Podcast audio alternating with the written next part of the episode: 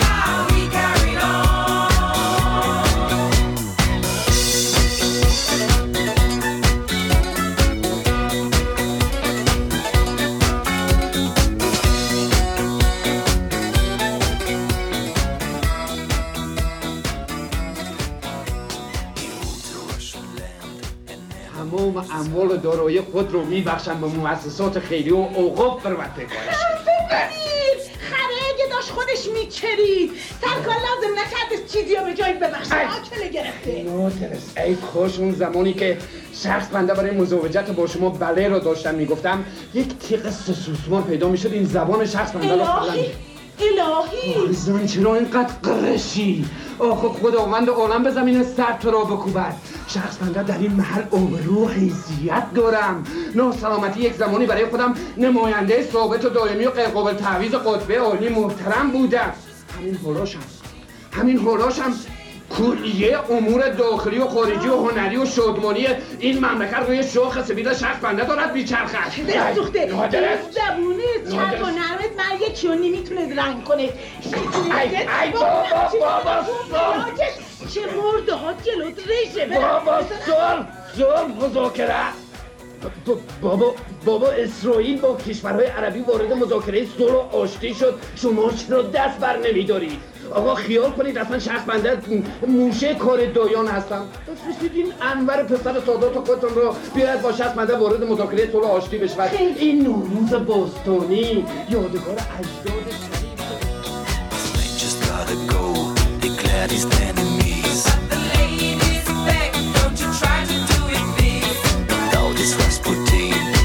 because of hate and charm. So he was.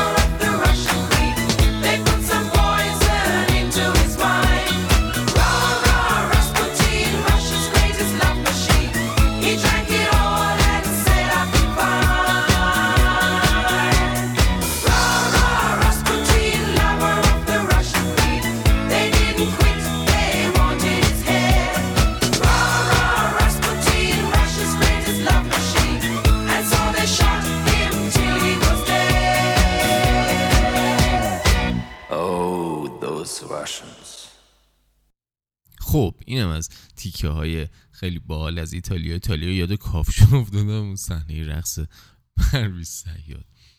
عرض می کردم سه سریال سمک ایار مال سال 53 سریال فوق‌العاده سلطان صاحب قران از مرحوم استاد علی حاتمی و که محصول 54 بودش و سلطان دلیران تنگستان که از 50 تا 52 پخش می‌شد سریال های جدی با موضوعات تاریخی بودن اما با وجود متفاوت بودنشون نسبت به سایر سریال ها به سریالی عامه پسند آنچنان تبدیل نشدن با این حال سریال طلاق محصول سال 56 با سوار شدن بر موج نارضایتی عمومی از وضع جامعه استفاده حساب شده از بازیگران و پررنگ جلوه دادن یک تابوی اجتماعی یکی از معدود سریال های عامه پسند قبل انقلابه که محتوای خندهداری نداره. اینم افتاد و, و محتوای خندهداری ارائه نمیده. گل سرسبد سریال های عامه پسند دهه پنجاه. همونطوری که همتون می‌دونید سریال دایجان ناپلئون استاد ناصر تقواییه دایجان ناپلئون اقتباسی هوشمندانه از روی رمان پرفروش ایرج پزشکزاد بودش با درون مایه مشابه سلطان صاحب قران با این تفاوت که این بار به جای شاهی قاجاری نوادگان پادشاهان قاجار رو به سخره گرفته می شدن. تقوایی علاوه بر این با پر و بال دادن به موقعیت های عرفی و مذهبی نسخه تازه از خانه قمر خانوم داشت ارائه می‌داد. ساکنان امارت دایجان یا بستگان اون در واقع تفاوتی با مستجران خانه قمر خانوم ندارن و همگی اسیر توهم خود بزرگ پنداری صاحب خانه. در این دوره نسبت مستقیم بین سریال های عامه پسند و فیلم فارسی های اکران شده تو سینما ها وجود داره گاهی شخصیت های سریال عامه پسند مثل پسرک ساده دل سرکار استوار راهی سینما می شدن تا سری فیلم های سمد آقا شکل بگیرن و گاهی هم فیلم های سینمایی نسخه دیگرگون شده از سریال های تلویزیونی هستند. به عنوان مثال گوزها رو میشه نسخه سیاسی شده خانه قمر خانوم دونست که داستان رو به جای اون که از دید صاحب خانه روایت کنه از دید یکی از مستاجران داره به نمایش می‌ذاره جریان رو به سمت سیاهی می‌بره تا سیاهی منتشر شده در هر یک از اتاقهای چنین خانه هایی رو کاملا و به بهترین نحو و به زیباترین شکل به تصویر بکشه. با این حال نمیشه با قطعیت گفت که این فیلم های سینمایی بودن که از سریال های تلویزیونی الهام می گرفتن یا برعکس چرا که نسل طلایی کارگردانان ایران در اون دوره شکل می گرفتن و مسلما چنین نسبت ارتباطی اونچنان منطقی به نظر نمیاد. اما اون چه که مسلمه اینه که مرز روشنی برای نزدیک شدن به موضوعات و پرداختن به اونها بین فیلم ها و سریال ها وجود داره. به هر میزان که استفاده از صحنه های جنسی و پرداختن به مسائل سیاسی تو سینما پررنگتر می‌شد تلویزیون ملی میکوشه برای این فاصله اهمیت بیشتری قائل بشه. به این ترتیب اون چه به شکل مستقیم از فیلم های سینمایی به سریال های تلویزیونی راه پیدا می‌کنه لحنه لحن فیلم فارسی ها که ملغمه ای از ملودرام های هندی و مصری با تاچ های روحوزی اون موقع بودن و در واقع نمایش های لالزار رو به تصویر میکشیدن طی نزدیک به 20 سال به لحنی آشنا و حتی دوست داشتنی برای مردم تبدیل شد. به شکلی که اونا هیچ مشکلی نداشتن با اینکه سریال ترکیبی از یک خط داستانی عاشقانه، احمقانه و شوخی های آمیانه به همراه ترانه های هیت و خواننده های معروف اون دورانه خودشون باشه. قاسم مگه بابات سقط شده که بیرق سیاه می‌زنی؟ کاش که بابای خدا بیامرز ما یه همچی شب عزیزی مرده بود. امشب شب شهادت مسلم ابن عقیل روزه داریم. مسلم ابن عقیل بزنه کمر خودتو ارباب تو هرچی دروغگوه به نظرم اربابت موقعی که از ترس دزد قش کرده بود جبرئیل بهش نازل شده که امشب شب شهادته. ها؟ والا آقا دروغ چرا؟ تا قبل چهار انگشته. ما خودمون جبرئیل به چشم خودمان ندیدیم. اما می‌دانیم که امشب شب شهادت حضرت مسلم ابن عقیله.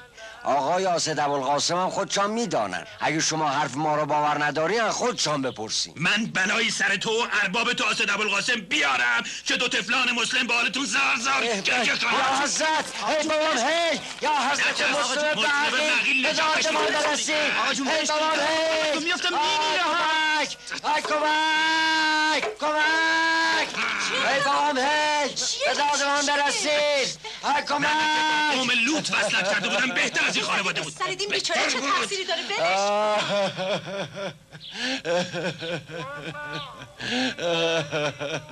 اون طرف باغ روزه و سینه زنی این طرف ساز و مطرب و من می‌دونم که این قضیه شهادت مسلم ابن عقیل جعلیه. می‌دونم که اینو از خودشون در آوردن تو می‌دونی ولی مردم که نمی‌دونن. آبرو و حیثیت ما تو محل میره. سینه زنا که نمی‌دونن میریزن هممونو قیمه قیمه می‌کنن. حالا تو از خر شیطون پایین بیا. بله مهمونی رو بذار بله، واسه یه بله. شب دیگه. حق با شماست. امشب شب عزیزیه. شب شهادت مسلم ابن عقیله. الهی من قربون اون مصیبتش برم. الهی من قربون اون مظلوم برم. بی پدرای کافر چجوری سرشو از تنش جدا کردن؟ خدا لعنتشون کنه. اینا رو خاندانش هدیتت داده؟ پس برو بهش بگو که مسلم ابن عقیل و کسی سر نبرید. از بالای برج انداختنش پایین. استغفر الله. خدا هم حریف زبون تو نمیشه. حالا که اینجوریه برو هر کاری دلت می‌خواد بکن. هر بامبولی می‌خوای بزن. برو مهمونی بده. ساز و آواز را بنداز. خودت هم می‌دونی که باید تنهایی وسط مجلس بشینی. خودت عرق بخور و ساز و آواز گوش کن. هیچ کس جرأت نمی‌کنه بیاد خونه تو. تو با جون خودت لج کردی یا با خانداداشم خیلی خوب خیلی خوب. برو به مهمونا خبر بده امشب نیام. منم همراهی تو میام روزه. به هر حال امشب شب عزیزیه. امشب حتما میام روزه. ثواب داره. الهی پیشمرگت بشم. بیا اونجا بلکه با هم آشتی کنیم. میام روزه.